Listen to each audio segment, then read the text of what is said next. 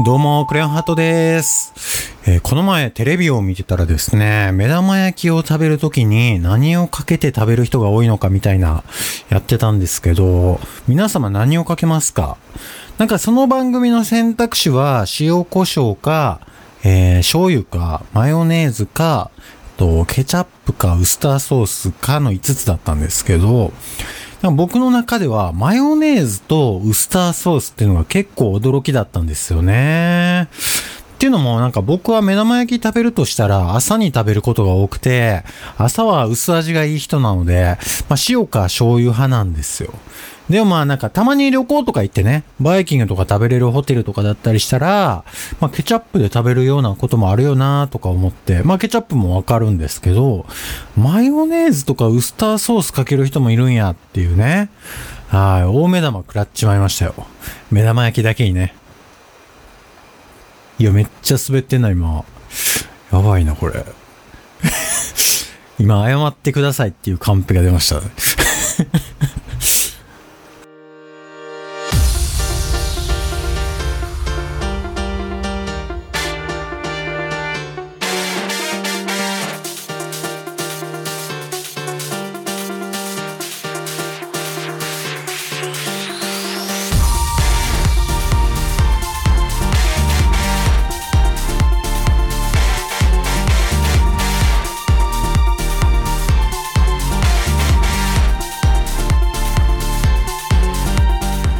始まりました。クレヨンハートのハーツレディオ。どうも改めまして、千代の富士です。あ、間違えた。クレヨンハートです。えー、この番組はいくら滑っても折れない心で、のほほんとした空気感でお送りする番組です。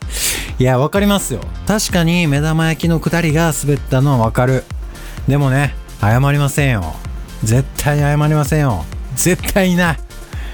はい。それは置いといて、この前1月31日日曜日にお手伝いさせていただいた動画が投稿されたんですけど、見ていただけましたでしょうか？ラブライブのワンダフルラッシュという曲のカバーの動画のオケ作りでお手伝いさせていただいたんですけども、歌もね、イラストも動画もミックスもすごいいい感じなのでね、ぜひ見ていただければと思うんですけども、ただね、イントロでこう、ミックスは誰それ、イラストは誰それ、動画は誰それみたいにこう、クレジットが動画上で出るんですけど、そこでね、僕の名前だけめちゃめちゃかさばってんですよね。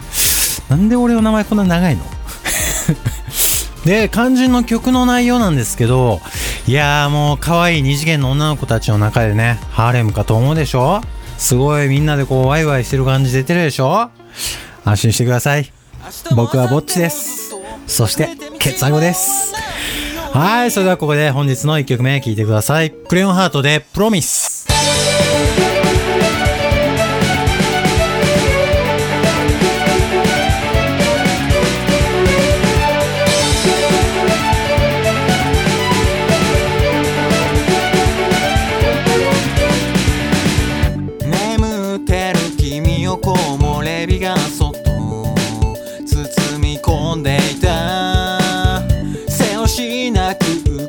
景色ではここだ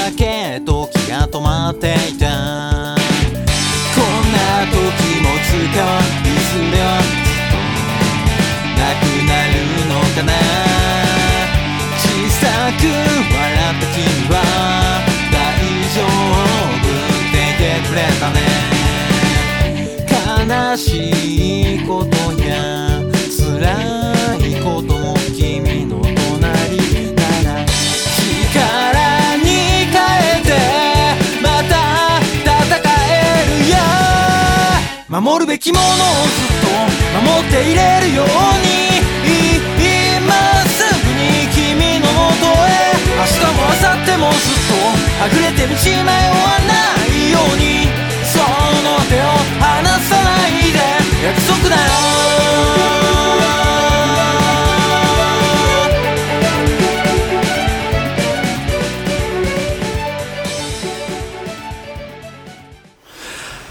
月の1曲。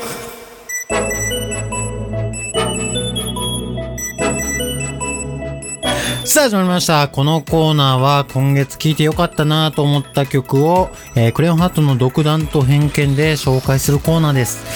いやー、どうなんですかね、このコーナーね。あの、12月に、あの、これまでの回を振り返るコーナーやったじゃないですか。あの時にね、こう、これまでの回をこう、自分でも何回も聞き直したんですけど、あのね、このコーナーの週だけ明らかに面白くない。まあ、それは当然ですよ。面白さをね、求めてるコーナーじゃないからね。正直ね、リスナーさん的にも、あ、今週のコーナー、今月の一曲のコーナーの日か、外れかなってね、思っておられるかもしれませんよ。でもですよ、それでも僕はこのコーナーやっていきたい。これなぜかというとですね、やっぱ自分がいいなと思う音楽をね、こう皆さんにもこう知ってほしいというわけでね、えー今月の一曲やってみましょう。今月ご紹介する曲はこの曲、小田和正さんで真っ白。はい、まさかのね、小田和正さんというチョイスなんですけども、この曲別に最近出た曲とかではなくですね、もうずーっと前の曲ですね。さっき調べたら2004年の曲みたいですね。これ僕リアルタイムで当時聴いて、うわーめっちゃいい曲やんと思ったんですよ。本当に冬にぴったりでね。そうそう、曲名からして、もう皆様お分かりかとは思うんですけども、冬ソングでして、で、最近すごい寒いじゃないですか。それでふとこの曲聴きたいなと思って聴いたらね、ドハマりしちゃいましたね。この曲でね、語りたいポイント2つありましてですね、まず1つ目、この曲メロディーと歌詞がもうめっちゃくちゃにいいんですよ、本当に。貯めたね。そうなんですよ。このラジオではね、あの、ちょっと、権利的に流せないし、こればっかりちょっと聞いていただくしかないんですけど、ちょっとなんとかね、聞いてみていただければと思います。やっぱりね、小田和正さんって本当に古き良き J-POP の時代から、こう、オフコースっていうバンドでね、活躍されてたわけじゃないですか。この時代の歌謡曲って、マジでね、はちゃめちゃにメロディーと詩がいいんですよね。これなぜかというとですね、当時の日本の音楽シーンって、今みたいにこう、音のバリエーションがなかったんですよ。音といえば楽器の音みたいな。ドラムとベースとギターとピアノみたいな。まあ、あとはストリングスとかオーケストラ系が入ってたり入ってなかったりみたいな。今のを聞いてね、結構いろんな音使えるじゃんってね、思ったかもしれないんですけど、まあ、現代の音楽シーンってこうシンセサイザーとかでデジタルでめちゃめちゃいろんな音作れるじゃないですか。本当に発想次第で無限大に音作れるんですよ。それに比べればやっぱ生音の数ってあの限られてて、当時は音楽やってる人、ほとんどの人がね、その楽器の音だけで、えー曲を作ってたわけだから、音の数っていうのはね、やっぱり足りてなかったと思うんですよね。で、そうなると、当然みんなが同じ楽器の音を使って曲を演奏するわけだから、変わった音とか、聞いたことないような音で引きつけるっていうのが難しかったでしょうね。じゃあ、どこで勝負するかってなったら、メロディーと詩っていう、もう一番音楽のこう根本的な部分で勝負するしかなかったわけですよ。だからみんなそこにこう全身全霊注ぎ込んでて、あある意味素晴らしいこうメロディーと詩が浮かべばヒット曲を作り出せるチャンスがあった時代でもあったわけなんですけどね。で、今やシンセサイザーとかが発達して、まあ、デジタルで本当にいろんな音を出せるようになって、音作りで見せるタイプの曲も多いですけどね。やっぱりね、僕みたいにちょっと古い人間からすればね、そういうのはちょっとこう、まあ、食べ物で例えるとこう、ファーストフード的的なね、感じにちょっと見えちゃうとこがね、どうしてもちょっとあるんです。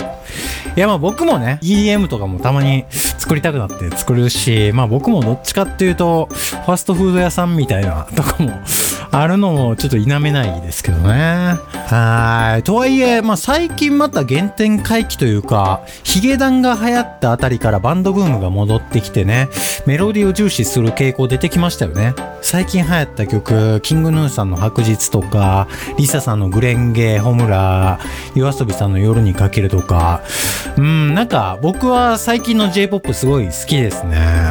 今思えば米津さんとラッドウィンプスさんとかが流行ったあたりからちょっとその流れ来始めてたかもね。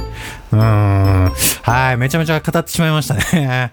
はい。今のが一つ目の語りたいポイント、メロディーと詩がめちゃくちゃにいいっていうポイントでした。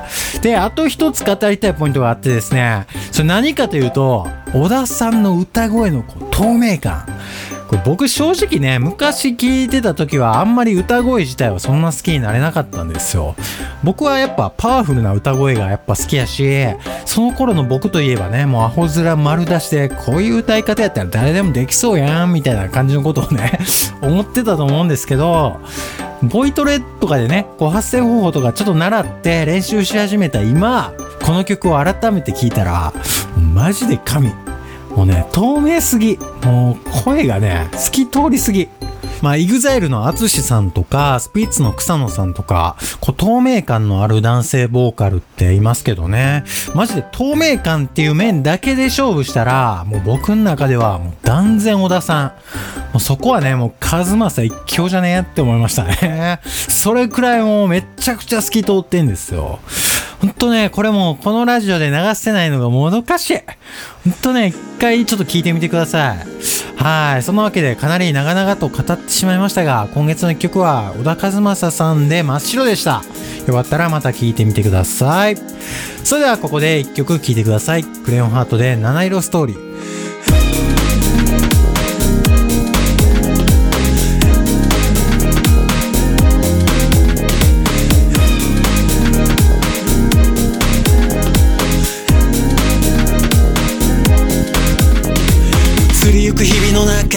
だけ取り残されたまま。何かを探してる今もまた見つかりそうにもないけど。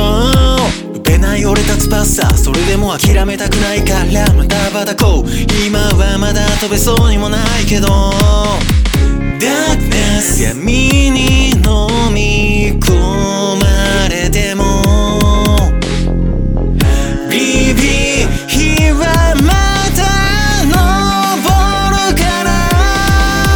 嬉しいのも悲しいのも何もか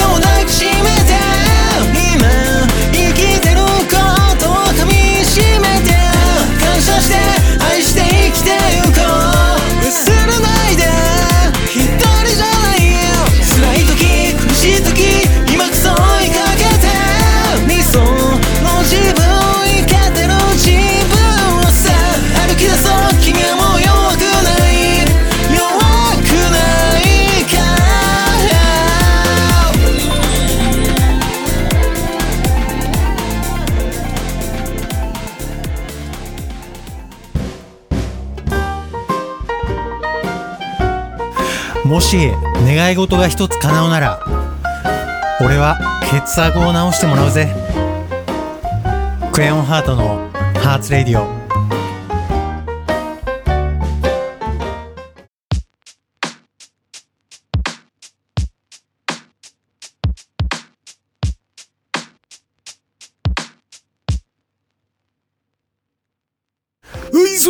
今日もお別れの時間がやってまいりました。ここでお便りの募集です。ハーツレディオではクレヨントーク、クレヨンボイス、お悩み相談室、ニュースクレヨンハートなど様々なコーナーでお便りを募集しています。各コーナーの詳細はブログの番組ページよりご覧ください。どのコーナーにお便りをいただく場合も crayon.heart1231-gmail.com クレヨン .heart1231-gmail.com までメールにてお送りください。メールアドレスはブログの番組ページに貼っていますのでそちらから飛んでいただいても大丈夫です。また Twitter や Instagram の DM でクレヨンハートに直接送っていただいても大丈夫です。平泉聖でした。はい、ありがとうございました。平泉聖さん。またね、1月24日に新曲七色ストーリーが配信されました。よっ詳細はクレヨンハートのツイッターからご覧いただけます。ぜひ一度聞いてみてください。えー、告知ツイートを2月7日日曜日までにリツイートすると、えー、リミックス音源がクレヨンハートから DM で送られてくるキャンペーンも開催中です。リツイートしていただいた後、DM を開放してお待ちください。えー、リツイートしていただいた方は本当にありがとうございます。もう間もなくね、あの DM で音源をお送りさせていただきますので、もう少々お待ちください。はい、それでは本日はここまで。お相手は、平泉聖あ、間違えた。クレヨンハートでした。平泉聖でした